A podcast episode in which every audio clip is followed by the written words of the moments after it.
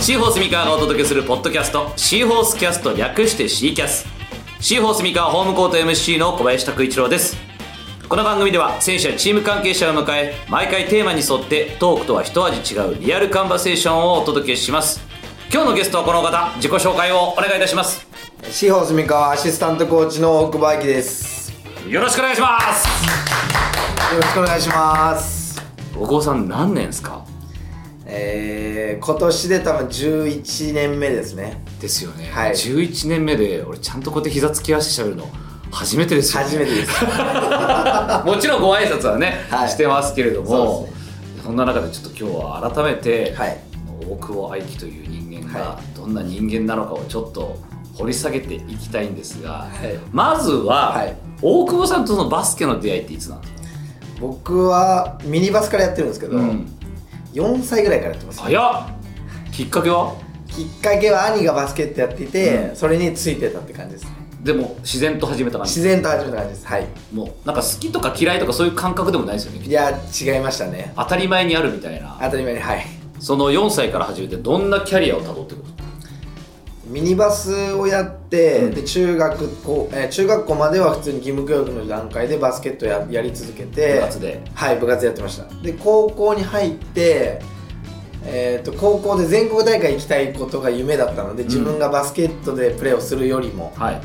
強いところに行かないと意味がないって思ってたので、まあ、強い高校に進学をしそれてがどちらですか、えー、と愛三大工業です金山にあるでそれがあれですか島田君とそこでそうです 島田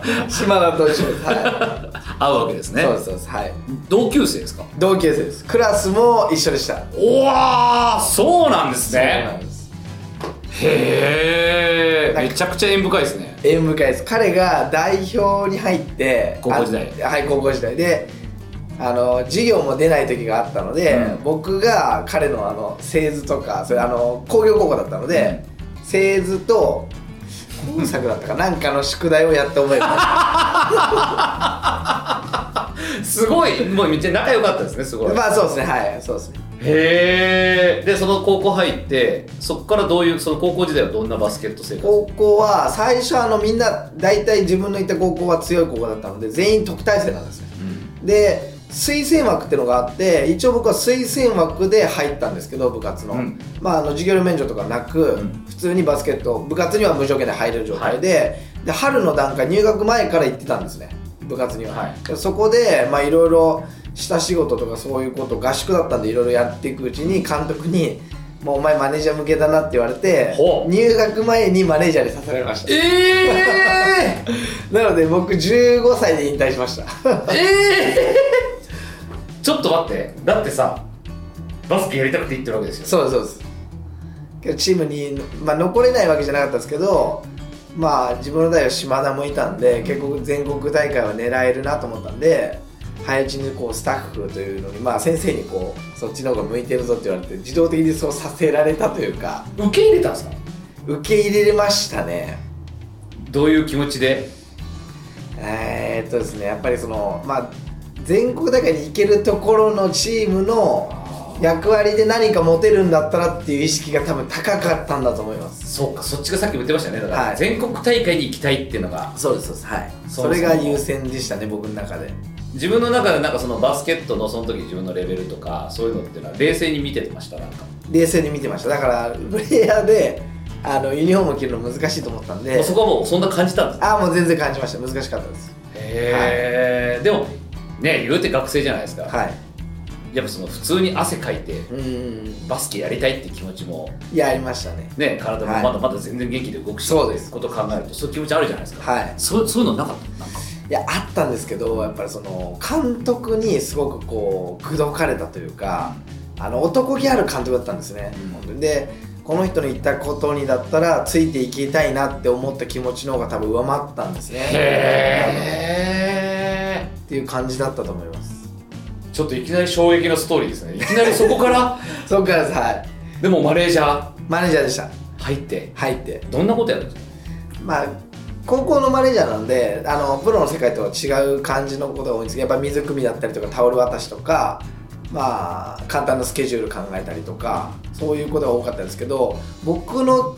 当初のことはやっぱりもう先生の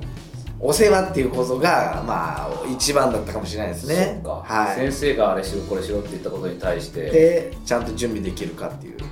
ところですね。すごっまあ、あと気が利くかどうかですポイントはもうそれだ けですあの仕事ができるとかじゃなくて気が利くかどうか例えばうーんなんかよくあったのがそのなんか飲みたそうなものが何個か決まってて先生のが好きな好みがでそれが欲しそうなタイミングですぐさっと出すとかすごっそれしかもちゃんとそのこれだっていうピンポイントのやついかあなーいそうですはいがあっおて茶なのかポカリなのかなんかなのか分かんないけどコーヒーなのかそうですねは今はこれだっていういいうのタイミングがあってそういうのを気が利いてやると か先生が言いたそうなことを早めにこう選手たちに伝えるとかそういうことが多かったですかねちょっと高一ですよねだって高一ですか高一でそんな気を使ってたのもそうですね気使うそうですねなんかやっぱそれぐらい監督にやっぱ僕は魅力をすごい感じてたんですあこの人が全国連れてく監督なんだなってすごく思いましたもんへえそんな中で島田元志はスーパースターなわけでしょ一 応高校会では高校会では、はいもうねもう聞きましたよ10年に1人で逸材だと言われたっていうのも、やっぱそういう選手がいるからこそそうですねねそこに可能だって監督はもちろん素晴らしくても、うんそういうやっぱ選手がいないといけなかったりするわけじゃないそうですねやっぱそこは連れてってくれる選手ではあるとっていうのはそうですねあれなんかちょっと今間があったけどまあ、背が大きかったんでね、はい当初あの島田の僕の代だと小野龍もか島田が一番大きかったんですよ、はいなんでその 2, 2人よりも大体みんな190代前半っていう選手は結構いるんですよはいけど後半になるとなかなかいなくて言ってましたよだって外から打てるビッグマンの先駆け だって本人がそんなことはな かったあのショシュート打つのか放るのかっていう違いだと思うんですけど放ることはできましたよ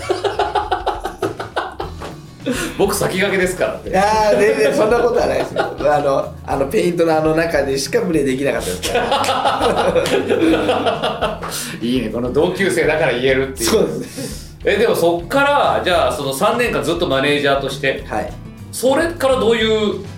道をたどるんですか最初マネージャーで3年間おこんえっ、とまあ分に所属して、で自分の代にもう一人190前半ぐらいのセンターがいたんですけど、は島田はそのまま東海大学行ったんですけど彼が、えー、と明治大学の方にはい進む時に、明治大学の監督当初の塚本さんがやってたんですけど、うんあの NBA 解説さん、はい塚本さんが、えー、と僕も一緒に撮りたいっていうふうに言ってくださってて、うんでその時あの部活のさすがに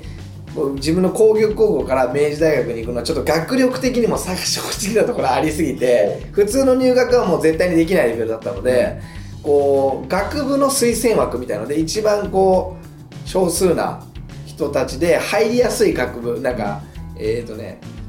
文学部の地理学科みたいなところがあるんですおようそこが一番こう人が入るのが少なかったんでその枠だったらとにかくどんな部学部でもいいからそこに入って部に所属しろみたいな感じで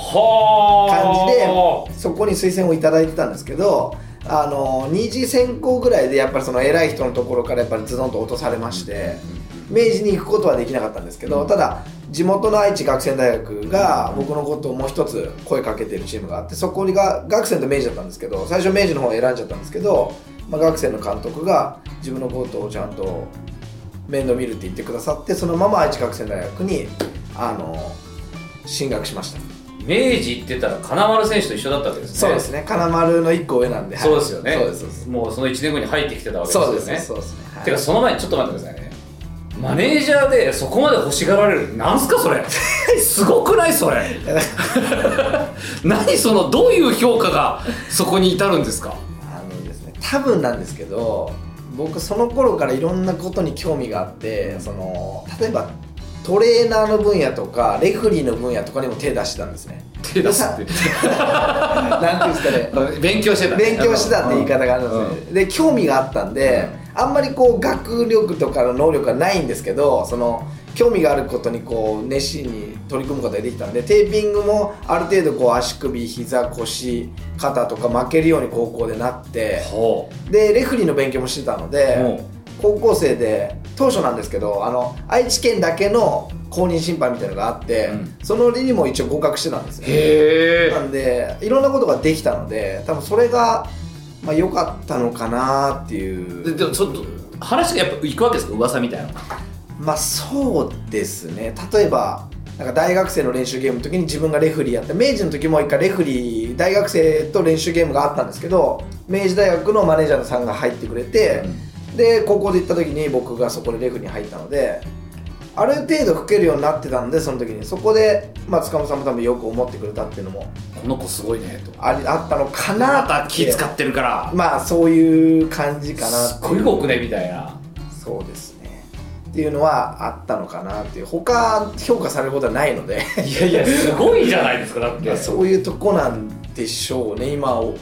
全然考えたことなかったですけど今小畑さんに聞かれて感じたのはそこかなってだって周りにいないですよそんなマネージャーでそんなに買われてここの学部無理やり開けるから来いよみたいなこと言ってくれるとかそうですねつもうもっ僕とは聞いたことがない全国で上の方だったらあるかもしれないですね洛南とかああいう能代とかそれもやっぱそう先生がなんかコネクションがあったありまあまあまあそうですこの子いいよっていうのがあったりとか、はじゃあ今の話聞いてると単純に評価されたじゃないですかいもちろん先生もねいろいろ後押しははいしてくれたとは思うんですけどそねはいっていうところしかないかなすごいなそうですねそんな感じでしじゃあ学生もじゃあ声がかかって、はいマネージャーとして来てくれってことだたあそうですはいマネージャーで、えー、と進学しましもうそれはもうその本ご自身もそのつもりで言ってるわけですたね、あもちろんですもちろんですやりいたいっていう気持ち、はい学生で言ったらこの辺強いですもんねそうですね今ちょっともうあの少子化が進んでて、が学生がいなくなったので僕が言ってたトヨタ学者っていうのはもう廃校になってしまったんですけど、岡崎の方はまだ女子の方があって、そうですね当初はやっぱりあの昔からやってるあの小野修二、うんあのヘッドコーチから、そのまま引き継がれた伝統のあるチームだったのでそこで森川選手そうですそうですそこで森川と一緒でした森川は僕の4つ下なので、学生とあれの関係としては入れ替わりなんですけどはい僕が卒業する時に森川入ってきたんですけど、まあ、4年間じ自分が頑張ったのをその当初の山本監督が評価してくださってそのまま僕も大学に就職して、そうなんへえですでコーチなんですけど一応事務職員でほらずっと誰かに評価されてるいやそこはよあの運が良かったいですやいやすごいことですってうんずーっと誰かに評価されてますもんぜぜずーっと見てくれてるわけですもんまあそうですね周り見てくれる人が本当に良かったですねちゃんと見てくれててそこで就職もできて就職そのジムっていうのはその一応コーチにもなるコーチっていう肩書きにもなるんですかえっ、と一応なりますはいあの名刺にはちゃんとあのバスケットボール部アシスタントコーチなんですけど、あのー業務委託とかじゃなくて、うんちゃんと事務職員でちゃんと雇ってくれてその監督がきちっとそこやってくれて、はいプロプロ契約だと厳しくなってしまうから、ちゃんと職員で雇ってくれてだからあの栄養入試とか、うんセンター入試とか、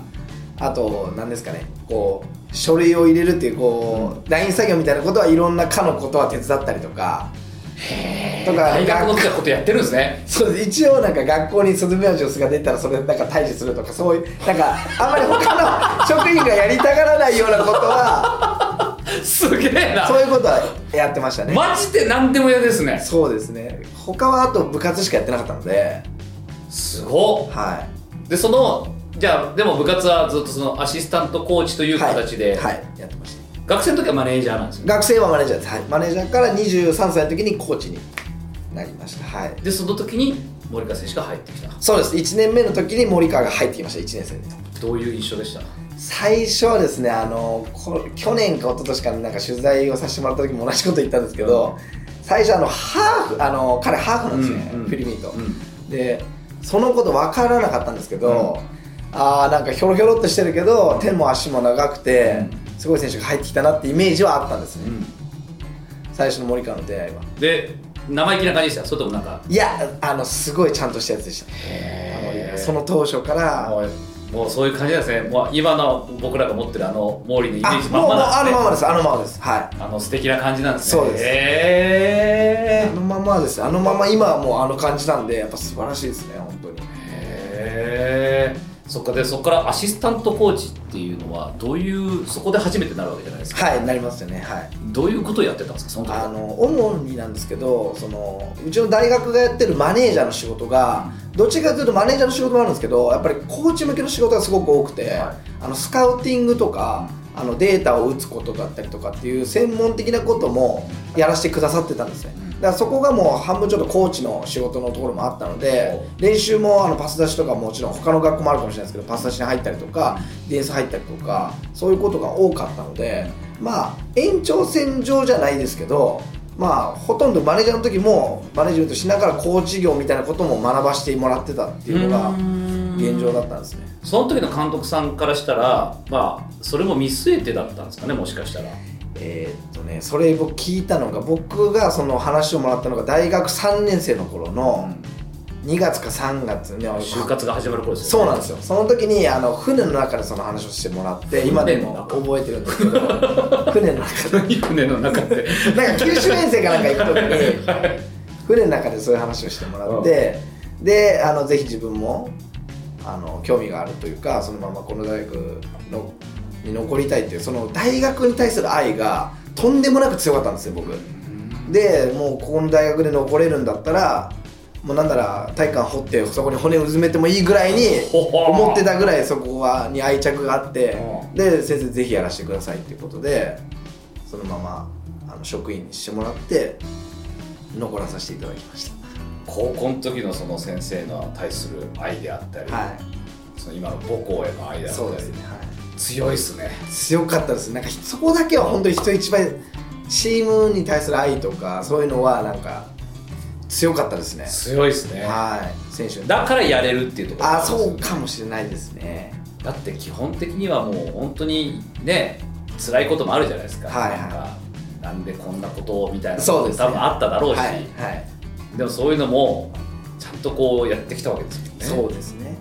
はいでアシスタントコーチそこでももともとそういうちょっと監督からもそういう話がありながら意識も持っていきながらで実際にどういうあとはその試合中とかっていうのは大学の試合とかってどんな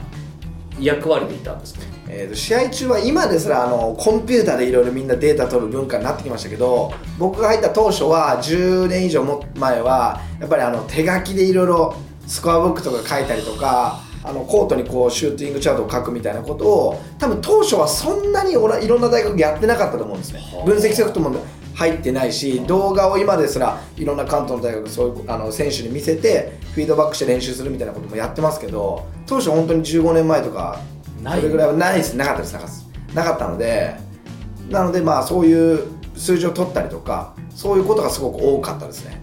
であのビデオも見てたんですか当時えーっとコーチになマネージャーの時は見てなかったですビデオをなんかその見て研究するとかはなかったんですけどデータ分析はしてましたスタッツを打つっていう簡単な作業なんですけど、でやっぱそれぞれの選手にそれを伝えに行く行ってたんですかマネージャー時代はえー、とマネージャーの頃はそういうこともこう学生の一環としてあるんでこう先輩後輩の関係で伝えても大丈夫なんですよけど改めてコーチになると立場があるんで何でもかんでも言えばいいってことじゃなくてはあちゃんと見てあのちょっと我慢してあげるところとかは考えなきゃいけなかったんですねでそれも指導してもらっててそこがやっぱり違う逆にこうなんて制限されるってわけじゃないですけど考えさせられましたね23歳の頃にあコーチってこういうものなんだって感じのことは感じましたねそれヘッドコーチから言われるんですかあそうですそれはもう教えてもらってそんなんだかんだ言っちゃダメだよってそう感じですねはい、まあ、学生のうちはねやっぱりその4年間の中で共に戦ってる中そでねうそうそうそうはいってのはあるから結構こう見てもらえるっていうマネージャーとして見ててくれてるんですけどコーチとしてなると、まあ、指導も厳しくなってそこでだいぶ成長させられましたねアシスタントコーチになって今度逆にマネージャーの動きいろいろ気になりませんでしたなる んですめちゃくちゃなりました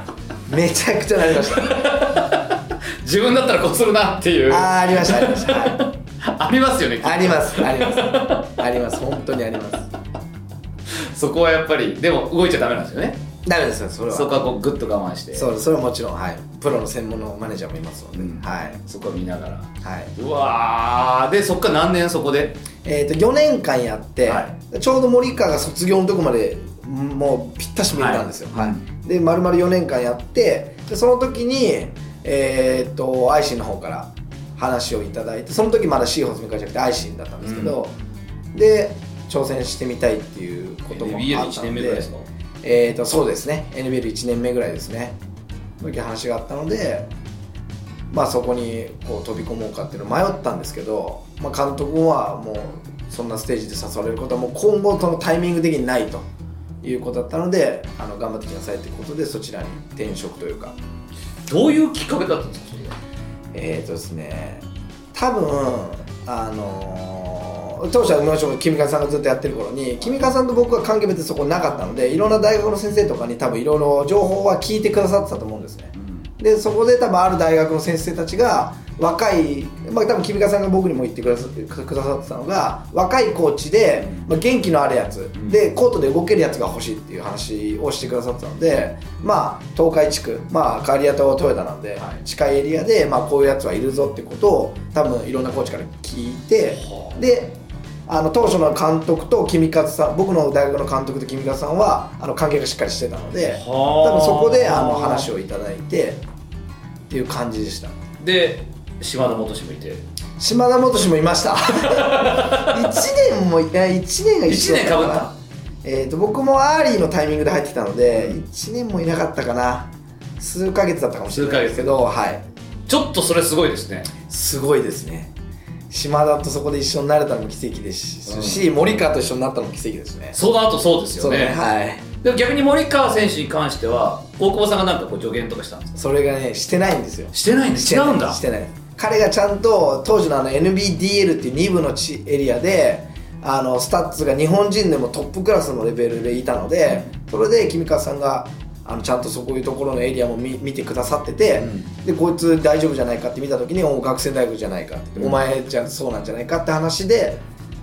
あそもうそこはもう君川さんの方からはい君川さんがちゃんと見てくださっててそこは。はいあーで声かけに行ったのは大久保さんえー、ともちろん直接最初のやり取りとかは僕がちょっとやってましたけど、うんきちっとした形では君川さんがちゃんと声をかけて、はい、えー嬉しかったでしょうね大久保さん的にもいやーもう奇跡でしたね夢のような感じですね森川と一緒にこう出たのでチーム森川当初そのまま東田合成に行って、うんで僕は愛知の方に行くタイミングでプロでまた一回どっかでやってチャンピオンリーグ取りたいなって話はしてたんですよそれが奇跡のようにつながって、まあ、チャンピオンリーグ取れなかったんですけど、はすごっすごっい、すごかったです本当にうわーすごいですねそうですねそっかじゃあそのままじゃあいきなりでも学生からその当時やっぱ愛心もう本当にこの強豪、うんもうファイナルに行って当たり前っていう、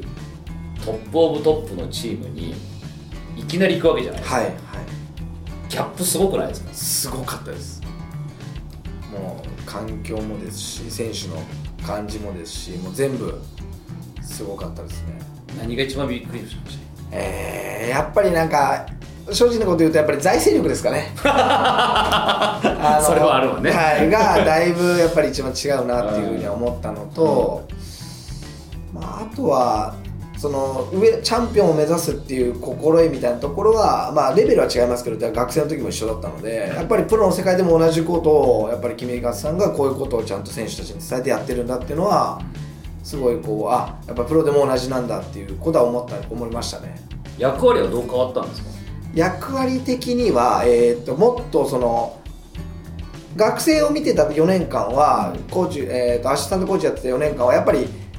バスケットのコーチングというよりも学生指導の方が多いんですよね。あもっとメンタルも含め、はい、とか授業にしっかり出させるとか、こういうメンタル面とか家庭の環境とあーかそっかそういうことを面倒見る職員でもありますもんねそうですそうですはいなんでそこをやっぱり重視してたっていう感じだったんですけどこっちに来た場合はもう本当に選手のことってよりもやっぱりチームのデータ分析だったりとか専門的なことをやっぱりきちっとやらされるっていうことが多かったのでそうですよね、はい選手は選手で自分のことは自分でしなさいってことですもんねうそうですね当初はそういう感じででその分析っていうところで一から勉強してって感じなんですねそうですね学生でやった頃あの大学でやった頃もちょっとその知識的なことは使えたんですけどやっぱりしっかりソフトを使って一からやることはすごいあの苦労しました工業高校なんですけどあんまりコンピューターを使うのが得意じゃなかったもので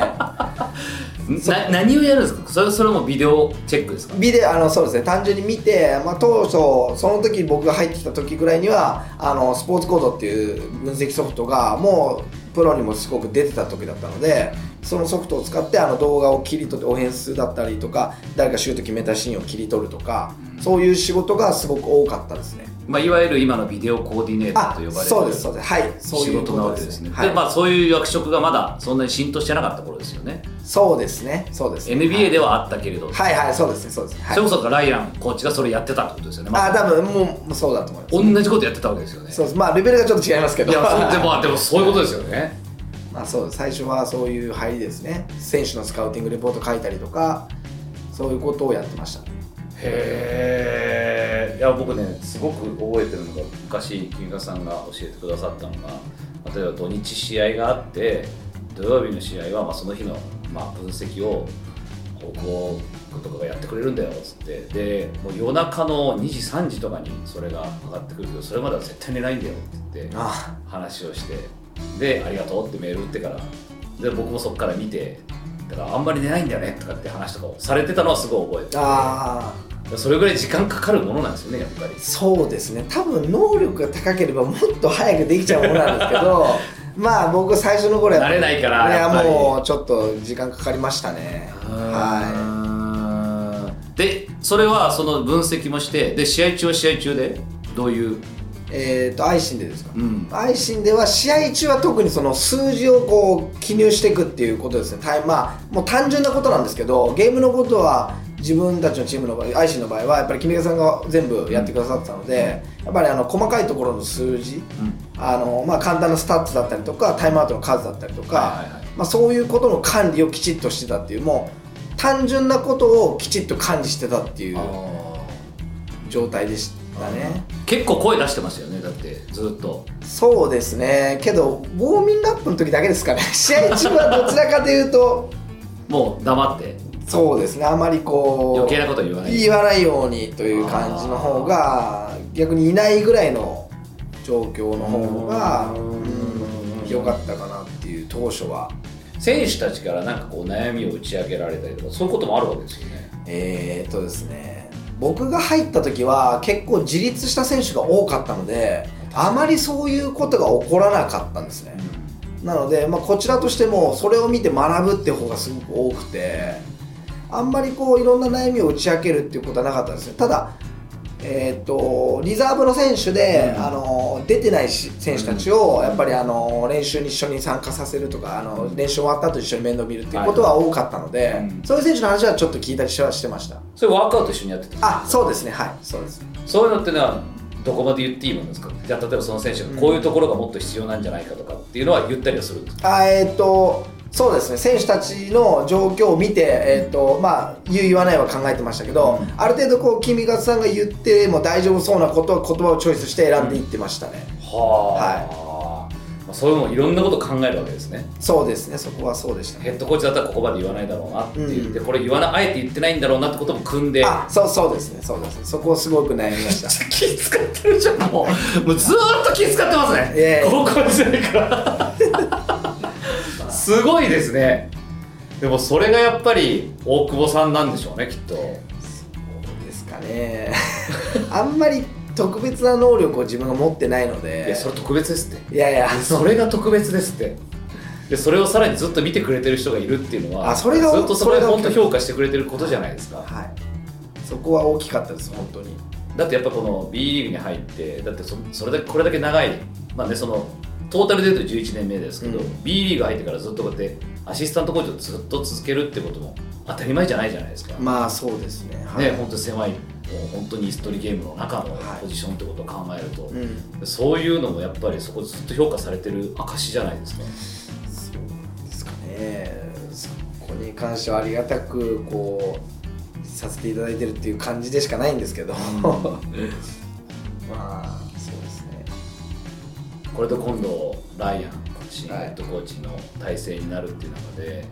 本当に大きく変わると思うんですよねいろんな形が、はいはいはいまず今現状としてどんな変化がありますまだ全然き明日からちょうどこの収録の明日ライアンヘッドコーチが来るってああそうですねはい、はい、そうですねえーっとまあそうですねコートに行くまでの作業のところでやはりあの君川さんがいろいろやってくださったところを他のスタッフで分担しなきゃいけないことが多いので例えばえーっとまあ役割のところですかねまず新しいスタッフもたくさん入ってきたのでどの人にどういう役割させるかっていうその舵を取る人がちょっといなくなったのでそこをまあ残ってるうんスタッフまあ私とあと、まあ、某のマネージャーも長く残ってるのでそこでやっぱりいろんな話をして、あのまあ、練習ゲーム決めたりとあかあ、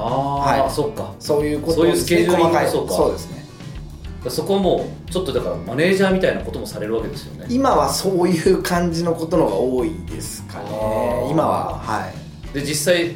さ最近聞いた話だとスタッフルームができたっていうそうなんですよこれは誰かの要望でできたんですかえっ、といやえっ、ともう最初のはあの舞台の上とかでうん作業してたので仕事をまああの会社の人たちが体育館があってそのいわゆる体育館のステージですよねそうですステージでやったので、まあ、会社の人たち気遣ってくださって、まあ、スタッフもちょっと増えましたので待機する場所もないしちょっと仕事する場所もなかったので、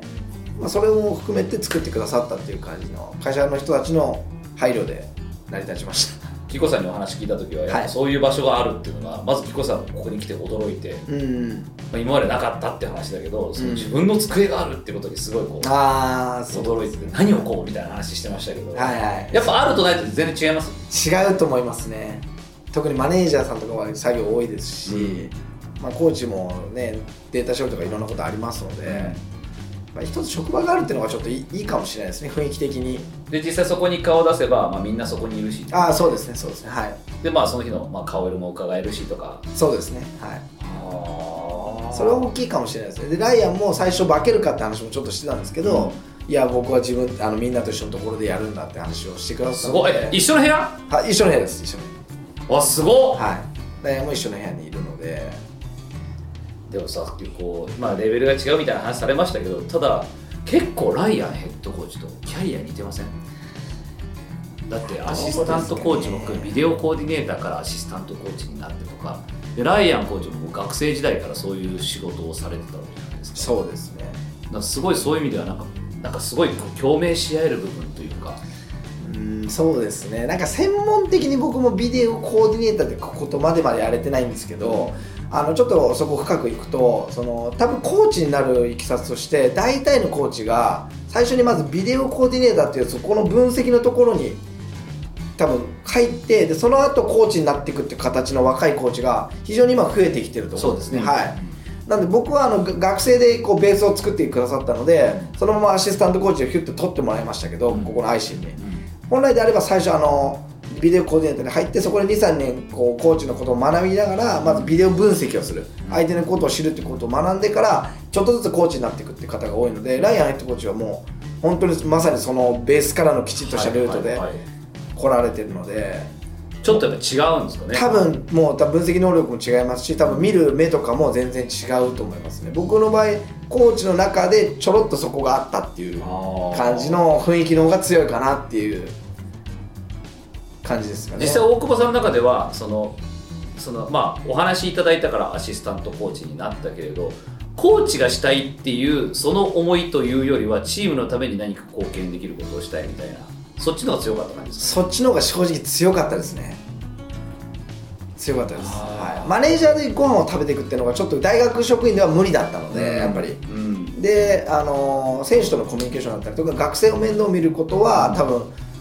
そんなに、あのー悪く自分の中でもうまくいった方だなというふうに思ったので、うんまあ、そういうのを見てもらって一応コーチという役職を紹介してもらったって感じですかねそっか、はいでなんとかこう残る道を探ってくれたわけですよねそうですねそうですねはいもうそういうその形が正しいと思いますだけどさっきの話だとライアンコーチとかはやっぱコーチになりたくてっそうですねていうはこの入り口がもうちょっと違うぞっいて違いうと思いころますはねはいあそうかそこが違うんですね、そこ違うと思いますねということはですよ B リーグの中でもかなり異例のアシスタントコーチですよねそうですね多分あんまりこのパターンはないんじゃないですかね話聞いてたら多分違うんじゃないかなって多分皆さんた例えばいずれはヘッドコーチだとか、うんもう本当にいつかどっかのチームはいとかっていうのをいろんなことを目指してやったそうりですする中ではいなんか大久保さんの話を聞いてると所属した先をとにかく良くしたいはいどういう形であり今与えられたことを全うするんだっていうその気持ちがまず先に立ってるじゃないですかそうですねそうですねそっちの方が強いですねであとそこに行った先の愛がどんどん深まっていくじゃないですかそうそうですねで今だとシーホースに対するそういう愛も強いですよねきっとそうですねこれからもっと強くなればいいかなと思うんですけど、うんやっぱりなんですかねこう生々しい話するとやっぱり学生の時とかはやっぱり学生と毎日過ごす時間だったりとか、うんこう学生ってみんな多分そこで人生かかってるんでやることだったりとかこう発言だったりとか過ごすこうねあのコミュニケーションの取り方だったりっていうのが非常に貴重なタイミングになってくるんですね。ねで特に大学生の場合、あのーまあ、今ですら18歳になりましたけど20歳を未満の人と20歳以上の人がいるって難しい組織の中を未成年と一応あのそうですこうねいうっていうところでやっぱり非常に魅力のある世界でしたよ大学生の方がだから僕は4年間学生して4年間アシスタントやったんで学生では8年やったんですけど非常にこう濃い8年が過ごせたのであそこがなければもう絶対に今ないので。でプロの場合は逆に言うとこうもっとドライというあかそっかそうですね、はいはいそこがやっぱり自分の中でどういうふうに愛着を持っていけるっていうのかっていうのは今後の自分の課題にももちろんなっていきますけど若干そこにも戸惑ったんですね戸惑いありましたねはいもっと本当はウェットに行きたかったんです ねまあそうかもしれないですねはそこはそうか、はいプロだからこそそうだよねさっき言ったそ自う分自身のことは自分でやれよって話にもなってきちゃうしいそうですねあーなんか感じるのはプロ選手はやっぱ生活かけてるってイメージの方がなんかなんとなく強いんですねうんで学生で本気のやつは人生かけてる感じなん生で活と人生ここがちょっとそう天秤に乗せると学生の方がちょっとしたら強いのかなってまあ、俺は今なんだよじゃないけどそういう精神ですよね、そうですねっていう感覚はちょっとありますはあそれ両方見てるからよ余計にそれはそうだそうですよねではいもなんか今度このライアンヘッドコーチの話は伺ってる限りだとやっぱすごいこうファミリーなんだとうんでワンチームなんだっていうことをそのそれはもう自分たちプレーしてる人間とかそのスタッフだけじゃなくてもういろんなこのクラブに関わる人たち、強いてはもうファンポスターの皆さんもそうなんだっていうことをすごく強くおっしゃるじゃないですか,、うんそこは余計に感じられるようになるんじゃないかなとはそうですねそうなんですけど一つちょっと条件としては、うんあの英語が僕全く喋れない のでそこが大丈夫かなっていうところがすごく初めてなんですね海外の講師とやるのが、いはいそこがちょっとあのライアンのその気持ちはすごく通訳も返してたしか通訳返してもだし雰囲気的に感じるんですけどこう語学的な多分壁がすごくあるなって今思ってるのでそこがす学ぼうとごく思ってますよあまり思って ない実はあまりはい即位ではないそうですね、っていうかそこがちょっと不安なところではあるんですけど今度新しくまたアシスタントコーチの方、はいねダイヤのコーチが連れてくるんですけども、どういう役割分担になってくるんですかえー、とそれこれからなんですけど、実際のこと言うとまあ多分ライアンのあの足連れてくるコーチはダンコーチは多分年齢も少し上なので、あのまあ、管理とかやっぱりあのあとなんですかねルールも NBA だけじゃなくて FIFA ルールもきっと経験されてるのでそこの感じのところでライアンを呼んだんじゃないかなって思ってます。はいはい、はいはいそっか NBA と全然また違いますもそんうねでタイムアすねウトの取り方、はい数、はい、そうですね全然違いますねうんその辺のこともじゃあそうまああとはちょっと自分の相談役みたいなああ多分そうかなっていうそふうこにもありますよね勝手に僕のか主観ですけどね、うん思ってます、はい、まだじゃあ何かこうライアンヘッドコーチからこういうことやってくれああいうことやってくれみたいなのはないんですか特別まだないですねこう来日してから多分そういうことを話していくっていうことだと思うんですけど、まあ、だけど基本的にこと言われてるのはあのコートに立ってやっぱり選手たちとこう練習の時間を時を過ごしてあの選手たちにあのいろいろパス出したりとかディフェンス入ったりとかそういうことを増やしてほしいっあてことは言われてますじゃあもうじゃあ一緒に当初呼ばれた目的と一緒ですよねコートに入って一緒に動けるあそうですねそうですコそーうチってでいうすのははいそういう意味ではご自身もワークアウトはされてるんですえーっと僕がやってるってことですかか、はい僕がやってない常にこう動けるようにとか ちょっと考えなきゃなって今日本当にそう思ってたんですけどちょっと動けるようにしてもらそういうのそういうのはまあやらなきゃいけないわけですかそうらですねはい多分ライアンコーチすごいワークアウトしてるじゃないですかそうですねいつでも動けるようにみたいな、そういうのはなんか見ることになるわけですよねそうですねはい今の現状だとヘッドコーチよりも動けないと思いますでも期待されてるところではあるんですよねきっとそうかもしれないですねはああそっかじゃあ面白いですねで今回そのシーホースガラッとまあ変わると思うんですけど現段階でそう大久保さんから見たらどんなチームになりそうですかうんでやっぱり切り返しの早いバスケットになる可能性は高いなと思っててでメンバーもやっぱりある程度サイズはそんなに大きくなくて動ける選手を選んでるっていう風に感じてるのできっと右から左へボールが動いてあの人とボールがしっかり動いた中でバスケットするっていうスタイルに変わるんじゃないかなって思ってますあとはディフェンシブな形に持っていくコーチなんじゃないかなっていう風には思ってますでディフェンスから、まあ、ちょっと当たっていってそうですで、ねまあ、トランジションも早く、はい今速攻を増やしていくみたいなうんこととか、そうですねまあ、言ってましたねなんか判断力を早くしていくっていうのを言ってたんで、もうボール多分持つ前から次の動きを考えなさいみたいなあ多ー分そういうことですよねきっとそうですね、そうですね、きっとそういうことも要求されると思います。カラッと変わる人だけど誰がキーマンになりそうですかえー僕はあのダバンテがキーマンになると思います。どういう意味でえっ、と、まあ、いいにしろ悪いにしろ、多分今までのバスケットの中で、そのどちらかというと、ローペースでこうハーフコートのバスケットを得意としてる外国人だったので、彼がそのトランジションの中でどうアジャストできるかっていうキーがありますし、ただその中でも多分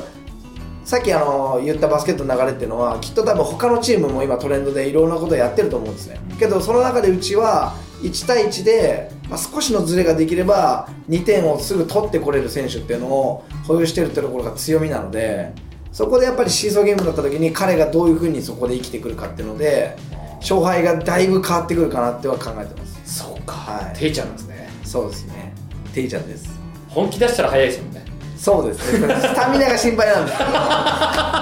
タミナが心配なんですけど。は